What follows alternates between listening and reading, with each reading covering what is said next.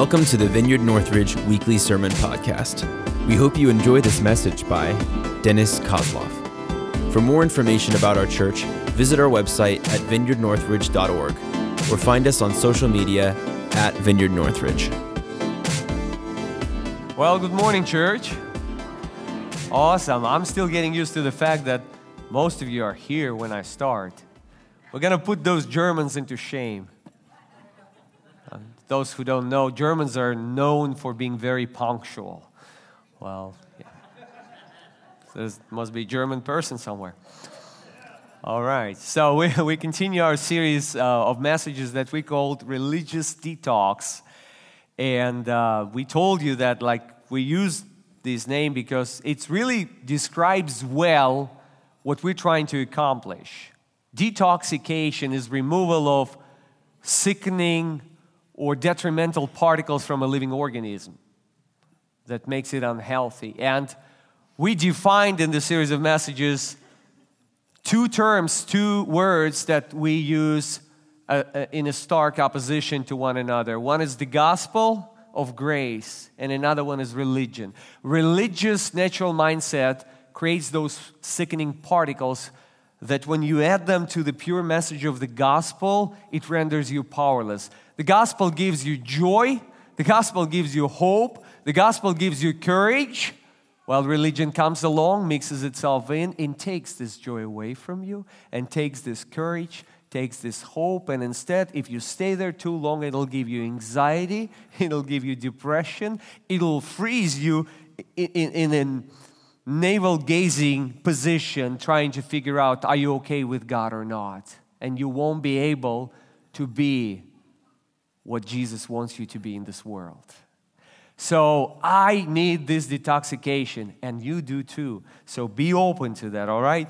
So the first message I spoke about the unconditional love of God, unfailing, unending, never running out, never fluctuating as the beginning as this, and the source of the gospel. Last week, Neil spoken of, have spoken of God's forgiveness. And it is something that is granted to you in the gospel, and it's a noun, it's not a verb anymore. God, religion teaches you that God is busy on the throne, constantly receiving people, flooding to Him, confessing their sins and he is extending forgiveness and cleaning them and they walk away and a few hours later they're back with new gifts to confess and to be forgiven and to be cleansed and that's the life cycle for them that's a religious lie God has forgiven you. L- learn to live in this forgiveness. Can you do something stupid and wrong? Of course, you're very talented. Just say it's wrong, just say it's stupid, try not to do it again, but it doesn't change God's heart to you. Do you know that? If my wife would leave me the first time I offended her, I'd be divorced for years now. God's covenant is much more powerful and sturdy than your uh, the best relationship that you have with a human being. It's a covenant that the Father has made with the Son, and nobody can break, and you were brought right into the middle of that. That's the gospel. All right. So today I'm going to talk about the big word that is used both in the gospel and by a lot of religious folks. And the word is salvation. So, and the title of my message today is Saved by Grace. I want to talk about that we guys are saved by grace exclusively, purely, 100% grace. Not 99, not 98, not 97, not 99 point blah blah, whatever. 100% grace. That's my main point. But when I started getting into this message, I realized there are so many layers that were added to the message of salvation.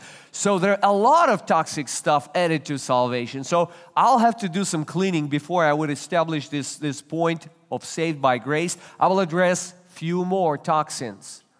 And you check yourself, do you have those in your life? And if you do, get rid of it. Don't let it stay in you. It's sickening. All right. So, uh, Apostle Paul connects the good news with, with, uh, with salvation. So, salvation is a biblical thing. It's a very biblical thing. Salvation, it's a Greek word. New Testament is written in, is written in Greek language, in the Greek language, and it's sozo. It means deliver, save, uh, set free from. Romans 1:16, one of my favorite scriptures.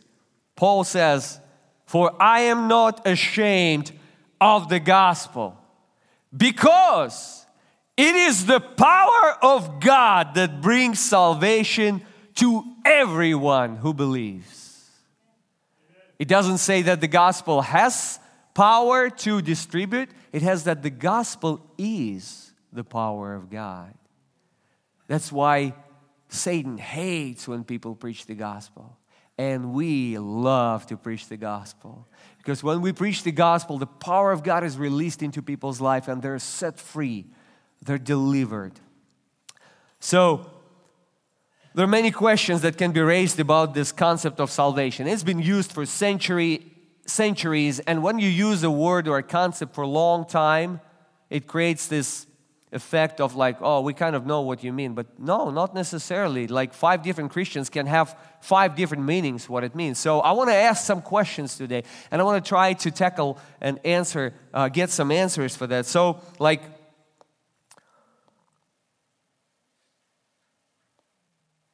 before I get to the main thing that we're saved by grace, I want to ask you, like, what are we saved from? If we're talking about salvation, that's a serious enough statement. That implies real danger of losing something important, some harm, some damage. What are we saved from? And through the history, a lot of Christian versions of Christianity gave different uh, answers, and not all of them are true gospel. So I'm going to touch some of them. Well, the biggest thing that people know that salvation of the gospel is that you are saved from hell. How many of you heard that? How many of you believe that? That's true. But let me ask you a question. If you just read the Bible, and let's say you had never heard any teachings, any messages, any you haven't read any Christian books, you just read the New Testament, will you find that saving you from hell is the central thought of the gospel. So, why are you pushing it as the central thought of the gospel? Because you were taught this way and you think it's true. Let, let's be brutally honest with ourselves and look in the new. Well, anyway, those are like actually minor toxins, but I'm going to go through them quickly. So, the first one, we're saved from hell. And for centuries, the church has been stressing this as the central point of the gospel. One preacher said, some people, well, one preacher said, Jesus is actually not interested in shotgun weddings. You see, some people think it's a great idea to scare the hell out of people, and it's a good way to make them disciples. But uh, let me tell you, fear is horrible basis for any kind of intimate relationship. God has no desire to gain you by making you horrified. Just remember that, all right?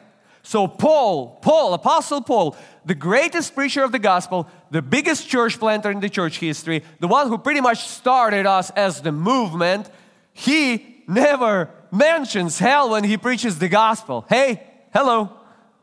All right? oh, are you a universalist? Do you believe that everybody is already saved? No, no, no. That wouldn't be the point then together here today. You know, you need to receive the gift. Well, anyway, Paul didn't do that. If you take the book of Acts, the early account of the church of Christ, and you try to analyze every single message, public message of Paul, Peter, and uh, what's his name? Stephen. Not one of them directly refers to hell when they preach the gospel. Not a single one. So why don't you become more like them and less like some of the preachers you heard, all right? Okay, so that's just a minor one. uh, now I'm going to talk about a bigger toxic belief. That's, that's actually a big one. And unfortunately, a lot of people uh, absorbed it subconsciously and they don't even know that they have it. So it's a good way for you to check it right now whether you contracted it somewhere. And this is actually religious teaching that in Jesus, you, my friend, are being saved from God Himself. Huh? Exactly. When you think about it, like, what? So, man made religion often portrays God as an angry and threatening deity who can be appeased by sacrifices and good works. These people teach that Jesus did exactly this. He became your salvation from a dangerous God. Now you have kind of a fireproof shield called Jesus. You, if, if you embraced even, even shreds of this theology, you would find it in yourself that you kind of like Jesus, but you're not sure about the Father God. You, you're comfortable with Jesus, but Father God, you're like, eh, I better hang out with Jesus. Oh, Jesus, your dad is home. I better get out.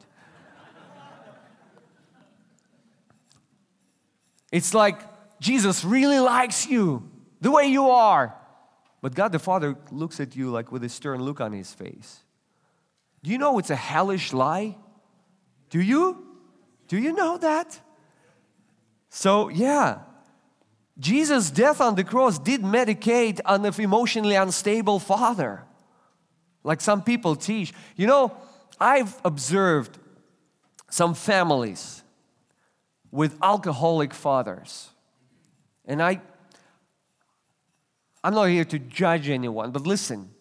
This is a horrible thing for kids. When a father has developed addiction to alcohol and is a slave of this substance, and becomes, as a result, becomes extremely emotionally unstable. And I, I've, I've observed fathers who can be like very affectionate and loving and caring one minute, and two hours later can be devil himself.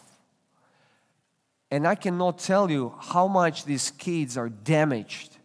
And when they grow up, it, it, it takes healing and restoration. Sometimes they need like uh, go to counselors for years. They need some kind of special grace given to them just to begin to get traction with life. They struggle with life. And this kind of theology is trying to make you that kid. Do you understand that? You know, those kids, they pray Father wouldn't come home tonight. And if you're presented with God like that, He's God. You can't get away from Him. And if you're not sure about Him, you're in trouble. It will paralyze you, it'll make you paranoid, it'll make you full of fear. There'll be no fruit in your life if you see Father like that. In fact, the, the gospel, the truth of the gospel, that stands in stark contrast to this toxic lie is that God is the one who saved you in Jesus. Jesus came because God wanted you to be saved. Jesus came because God longs for you. Jesus has come because God's heart is turned to you. He's longing for you. Jesus constantly, constantly insisted, I am the Father, I want. I have come on a mission from God because He wants you. He misses you. He is looking for you.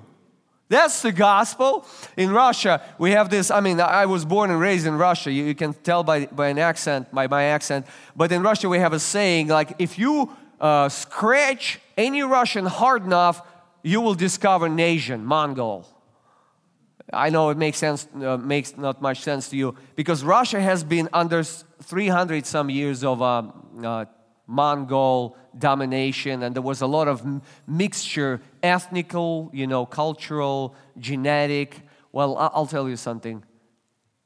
If you scratch hard enough Jesus, you'll see God the Savior. Savior, the Savior, the title Savior is used for God the Father and for Jesus in the New Testament interchangeably. I'm going to read just one scripture. There are many scriptures like that. Second Corinthians 5:19 it he says, "In Christ God was reconciling the world to himself." That's God in operation. When Jesus is going to the cross to die, that's God going to die for you and me. That's God's price to pay. All right? So, according to the New Testament, well, if He doesn't save us from hell, I mean, He does, but it's not the main thing, right? It's not the central truth of the gospel. If it's not, we're not being saved from Himself, from His hot temper and emotional instability. What is He saving us from? What's the salvation from? And what is it to? I want to get to my favorite apostle, who is the apostle of the gospel of grace, Apostle Paul. According to the new covenant, he saves us from being lost, just like I said, from, listen, from being far from Him, from living detached from Him, he saves us from being separated from Him, from God. He saves us from the condition that we all inherited when we were born into this world. This condition is the best depicted as a lost orphan who is detached and removed from his loving family. He's lost, a lost child. There's a loving family somewhere, but he's far, far away from it. That's our condition. This condition is stated in a very pithy way in Romans 3:23, "For all have sinned and fall short of the glory of God." That's the condition God longs to save every single person in this world. Falling short from the glory of God means falling short from His immediate presence. When you can behold His face, and this face reflects His heart, and His face is smiling because His heart is full of love for you. That's the glory of God. Being removed from that place puts you in a cold, great, dark place where you are left alone by yourself to survive and save yourself, and you try to imagine who God is. You have no clue. And any version of God that you come up with is a lie. God saves us from that in Jesus. Do you hear me? This is the gospel. We are saved from the absence of personal presence of God in our life, saved back into personal, intimate knowledge of Him. God gave us eternal life, and this life is in His Son. This is eternal life, that they may know the only true God and the Son that He has sent. Salvation is salvation from being far from God. Salvation is being brought right in the middle of His personal, intimate presence and experiencing His love. This is the gospel. All right? If you hear anything different, run. Just run. All right? This will change your life. This will change my life. I'm talking to people online. This will change your life. Just be soaked in this message, please. The gospel is a good news that God Himself has done something about it, about this distance. In Jesus Christ, He dealt with this condition single handedly. And He dealt it with, He de- so what we're saved from, from the state of alienation. We're not aliens anymore. You know, I'm referred as a legal alien. I'm waiting for my naturalization process to become a citizen. But come on, we're not aliens anymore. We're aliens in this world, but well, I'm not going to go there. I'm going to read just one scripture, but Paul's epistles are full of this logic. You've been far, God has brought you close. I'm going to read one of them Ephesians 2. First, I'll read verses 12 and 13. Remember, Paul speaks to Gentiles, not to Jewish people. He speaks to people like us who are not born in Israel he says remember you got to remember that. You got to instill it in your in the front uh, forefront of your conscience. Remember that you were at that time separated from christ alienated from the commonwealth of israel and strangers to the covenants of promise. So you had no claim for any kind of personal relationship with god. Remember that. That was the case. Remember once you were that. But now, oh, he says, you had no hope and you lived without God in the world. That's your condition. That's my condition. But he said, but now, remember that now you're different. Hey, listen. Back then and now are two different stories. If you receive Jesus, you live now. You don't live then anymore. You live now. So live now. Live loved, live forgiven, live rescued from distance and being brought back into the heart of God. That's you now. I didn't plan to attack this toxin, but that's another toxin that needs to be removed. People think salvation is for some remote future in heaven when they die. It's for now. It's for now. Remember, back then you were far, you were separated, you were alienated. Now you're not. Hey, come on. Hello, somebody. But now in Christ Jesus, you who once were far off have been brought near by the blood of Christ. And I'm, I'm going to continue reading from verse 17. And he came, and I apologize for screaming and yelling because you know me. I get excited. Calm down. Calm down, Jesus. All right, I'll, I'll, I'll preach. and he came and preached the peace to you who were far off and peace to those who were near. He refers to two groups of people, Jews and Gentiles. He said Jewish people were a little bit closer. They had glimpses of God through the scripture, but they did know the heart of God.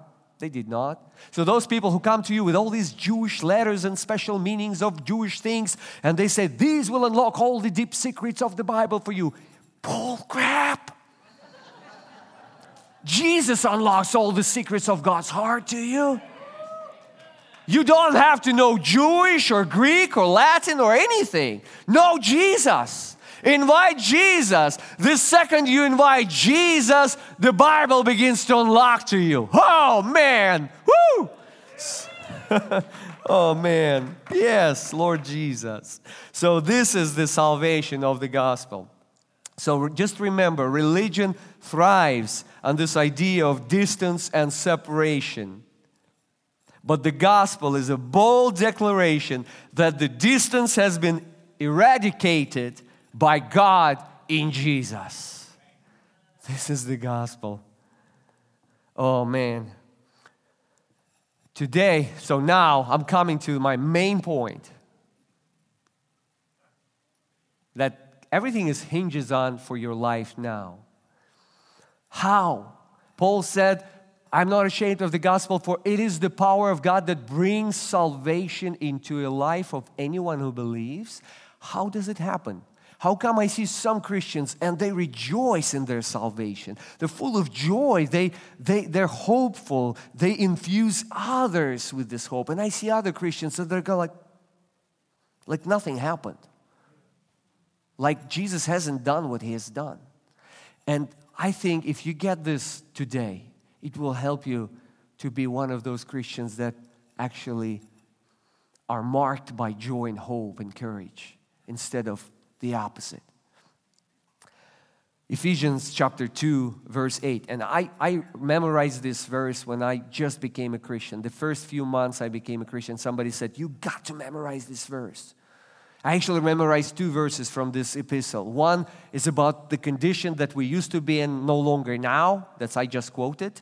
And another one is this one For by grace you have been saved through faith, and this is not your own doing. Ah, this is not your own doing.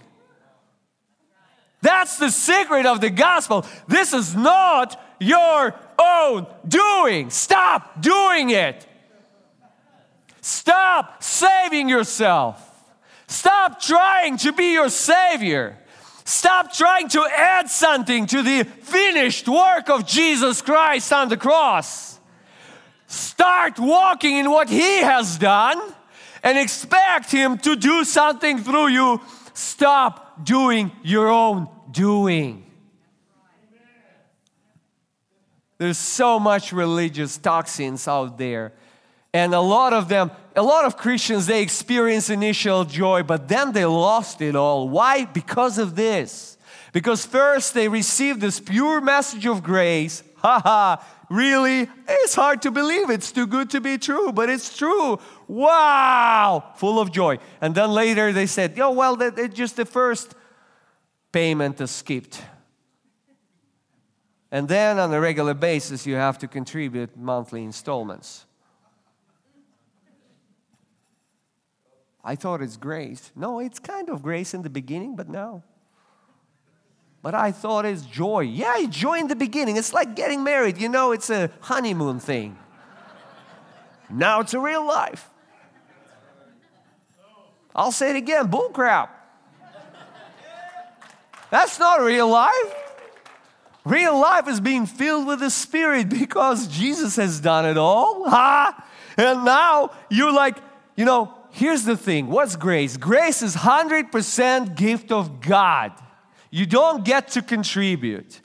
Grace is being saved by Him alone. You don't get to contribute. Being saved in the beginning, being saved in the middle, being saved at the end, being saved in the process. Some people have a hard time getting that because they really believe that they still have some sufficiency in this task. The secret of enjoying grace is acknowledge your total insufficiency. Once I got stuck in an international airport for 12 hours and I couldn't leave the airport. I was in a foreign country. I had to have visa to go outside of the airport and I didn't have visa. So I thought it's okay. I found a chair that looks like a recliner and I will just sleep through this 12 or 10 hours. I don't remember. I'll take shower in the morning. I couldn't. I was so tired, but I was I was falling, just just dropping into this deep phase of sleep and waking up immediately like, is everything okay? My money, my because uh, the place is full of strangers. And then I, would be so tired and I was like, try. So I was going schizophrenic. I was trying to rest and protect myself at the same time. Don't be that to yourself. Choose. I mean, if I would have somebody, a friend of mine that I would trust, I would say, hey, buddy, let's do this. I sleep for two hours, you watch. Then we switch. You sleep, I watch. You know, that'd be great quality two hours sleep for me because I would trust someone. So, this faith that he, this passage is talking about is trusting that Jesus is enough, He is sufficient. And you remove your attempts and your ideas and your efforts and your striving. You, you refuse to strive, you choose to trust. And some of us have to learn it the hard way, but I suggest that you would learn it from the beginning. Just, just receive God's testimony about it. So I want to invite a friend of mine, Brother Robert. Come on here, brother. He recently joined our church and he said, Oh my goodness, this church was like a breathing a fresh air when I found it. And he shares his life story, and it's, it's an amazing, fascinating story. Uh, and maybe one day he'll share most of it, but today I just want him to share a little bit how he discovered God's grace, how he discovered God. So, brother, go ahead. Thank you, Pastor. Oh, turn it on. Yeah, all right. Hello again. My name is Robert, and this is home to me. And that's the words I used with the pastors. Was that when I came here, I just felt the Holy Spirit so strong, and just love being here, and I feel like I'm home. And I love you guys Thank you. deeply. I met with them this week and I gave them some of my testimony, and um, we were talking about this message. And I just need to say that everything he has just spoken um, happened to me. Everything. I went to church when I was little and I heard lots of, you know, what they used to call hellfire and brimstone preaching, you know, and how you're going to hell and all these reasons. And and I really don't ever remember him talking about Jesus, but I definitely knew about, you know, sin and going to hell. And when I was eight years old, I gave my life to Jesus, or at least I thought I did. I sure tried to. I was taught the gospel by this lady in Good News Club. And uh, I asked Jesus to live in my heart. And um, I had some very serious problems starting at eight years old. I got severely lost in addiction, and it lasted many, many, many, many, many years. And um, when I gave my life to Jesus, I was expecting, because she told me clearly that I would be a new creation, because that's what Scripture says. And I would sit on my bed, and after getting kicked out of school or being, you know, spanked by my dad for whatever all I did wrong, I kept thinking, you know, how come I'm not this new creation? So I would ask Jesus in my heart again. And I did this over and over for quite some little bit of time until one day I just, and I remember it very clearly, I made a decision within myself. I said, okay, so Jesus, you make people new creations, and I'm not this new creation because I'm getting in worse trouble, not less trouble. And so, you know, obviously, maybe you just don't love me. And so I ended up running away from God, and I ran away from Him for a very long time. And I ran in fear, exactly what we're talking about. Afraid of hell, afraid of God, God, afraid of afraid of everything. And um, you know that condition went on for a very long time, and fear will destroy your life. You know, and fear of God will cause you to run away from Him. And um, you can't get away from Him. Praise the Lord, you can't get away from Him. Well, let me fast forward because I've only I promised I would do this very quickly. So, and that's a big experience for me to do anything quickly when I'm speaking. On my deathbed, and literally, I need to tell you, I was I was given less than a week to live by the doctors, and I was homeless and had been for six years, and had a very, very, very serious addiction problem, and my life was just absolutely, completely destroyed, and I had absolutely destroyed everything that God had ever graciously given to me. When I was given that announcement that I was not going to live through the week, you know, I went back to God. Actually, I went to Jesus and I said, Jesus, you know, I never not believed that he was real. Never not there. There was no. He's not really real. He's not. Nope. Never had that in my life. I just couldn't connect with Jesus. I couldn't make that connection like we're talking about this morning, where you know you are brought into the family. You're brought close. I couldn't understand that closeness because of the religiosity that was in my life and the fear that I had of God. Well, on my deathbed, I cried out to Jesus and I said, Jesus, if you're really real, if you're, if you're really real. And I wasn't saying that like I didn't believe that he was real. I was saying that as this is so desperately serious. If you're really real, Jesus, you got to come and you got to come now. You know, addicts, they're like, tomorrow I'll get straightened up. Tomorrow I'll, next week, next month, you know. I told Jesus, I don't have tomorrow. I don't have next week. Uh, you got to do, you got to come now. And I am here to tell you that Jesus came. He heard my cry and, and he came.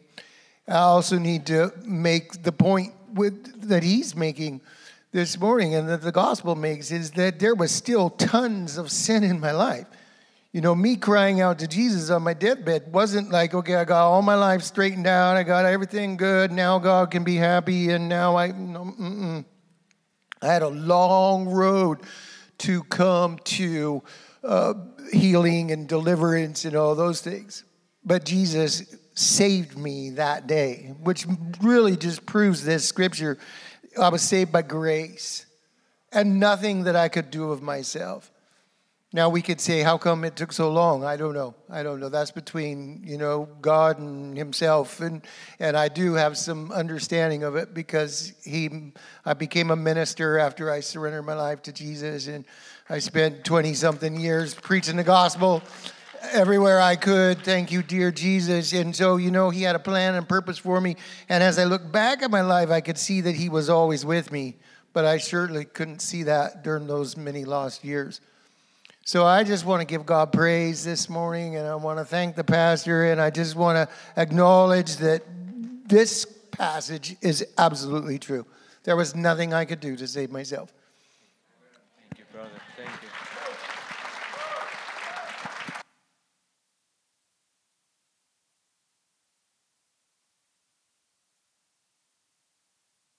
Am I on? Yes. Now listen, guys. You, you understand that this is real. We're not playing. We're not playing church. We're not playing God. This guy was was told he's done. The doctors don't understand how, he's, how he lives now. His liver is destroyed. There's like little, little piece of liver that is still functioning. And look at him. God is real. He has saved us by His grace. And I, I, want, I want you to know, I want to fight this religiosity that you find in yourself. That just like you received Jesus originally, you need to continue in the same way by grace alone, please. Every day is the best day of your life. Why? Because you bring nothing to the table, you come to receive. And you receive abundance. You receive not just for you, you receive for others as well. All right? Therefore, as you receive Jesus Christ, Colossians 2 6, 7, I don't have to have it on the screen. So walk in Him, rooted and built up in Him, and established in faith, just as you were taught, abounding in thanksgiving. Thanks for listening. We hope you enjoyed this message. For more information about our church, visit vineyardnorthridge.org or find us on social media at Vineyard Northridge.